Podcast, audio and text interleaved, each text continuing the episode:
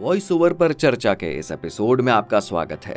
हमारा ये एपिसोड है बेस्ट कंडेंसर माइक्रोफोन्स के बारे में। मतलब वॉइस ओवर करने के लिए अगर आप कंडेंसर माइक्रोफोन्स कंसिडर कर रहे हैं तो फिर उनमें बेस्ट ऑप्शन कौन से हो सकते हैं? सबसे पहली चीज़ जो भी आपको माइक्रोफोन्स बताए जा रहे हैं, ये ज़्यादा से ज़्यादा, अगर बात करी जाए छह सात हज़ार से शुरू करते हुए मैक्सिमम बारह तेरह हज़ार, चौदह हज़ार। इसी रेंज में, इससे ज़्यादा नहीं होंगे। सबसे पहली चीज़ कंडेंसर माइक्रोफोन मतलब इन माइक्रोफोन्स की सेंसिटिविटी काफ़ी हाई होती है। मतलब अगर आपके पास अच्छा खासा सेटअप है और इसके अलावा अगर आपके यहाँ शोर शराबा कम है तो आपको कंसिडर करना चाहिए कंडेंसर माइक्रोफोन दोबारा दोहराते हैं। एक अच्छा सेटअप और कम नॉइस अगर आपने प्रॉपर सेटअप एस्टेब्लिश किया है अपने घर पे और शोर शराबा भी कम है तो ही आपको कंसिडर करना चाहिए कंडेंसर माइक्रोफोन अदरवाइज़ आप डायनेमिक माइक्रोफोन कंसिडर करिए और डायनेमिक माइक्रोफोन्स में सबसे बेस्ट ऑप्शन कौन से हो सकते हैं? वो जानकारी आप पिछले वाले एपिसोड को सुन के ले सकते हैं। तो अगर बात करी जाए कंडेंसर माइक्रोफोन की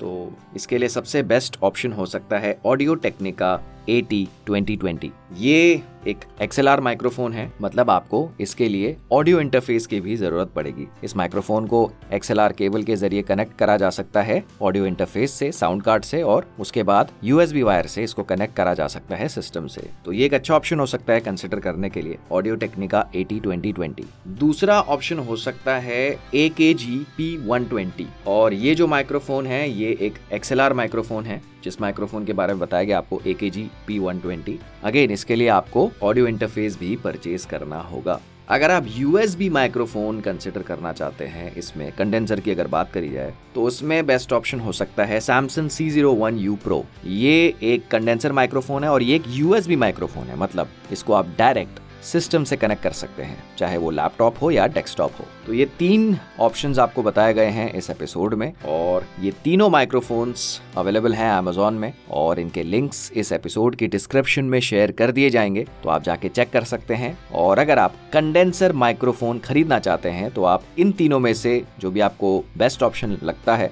वो आप कंसिडर कर सकते हैं। जैसा कहा गया है, इन तीनों माइक्रोफोन्स के लिंक इस एपिसोड की डिस्क्रिप्शन में शेयर कर दिए जाएँगे। तो आप एक्सप्लोर करिए इन तीनों माइक्रोफोन्स को और आप डिसाइड करिए आपको इनमें से कौन सा वाला माइक्रोफोन चूज़ करना है अपने वॉइस ओवर प्रोजेक्ट्स के लिए। तो आप एक्सप्लोर करिए इन माइक्रोफोन्स को और हम जल्द आएँगे अपने एक नए एपिसोड के साथ।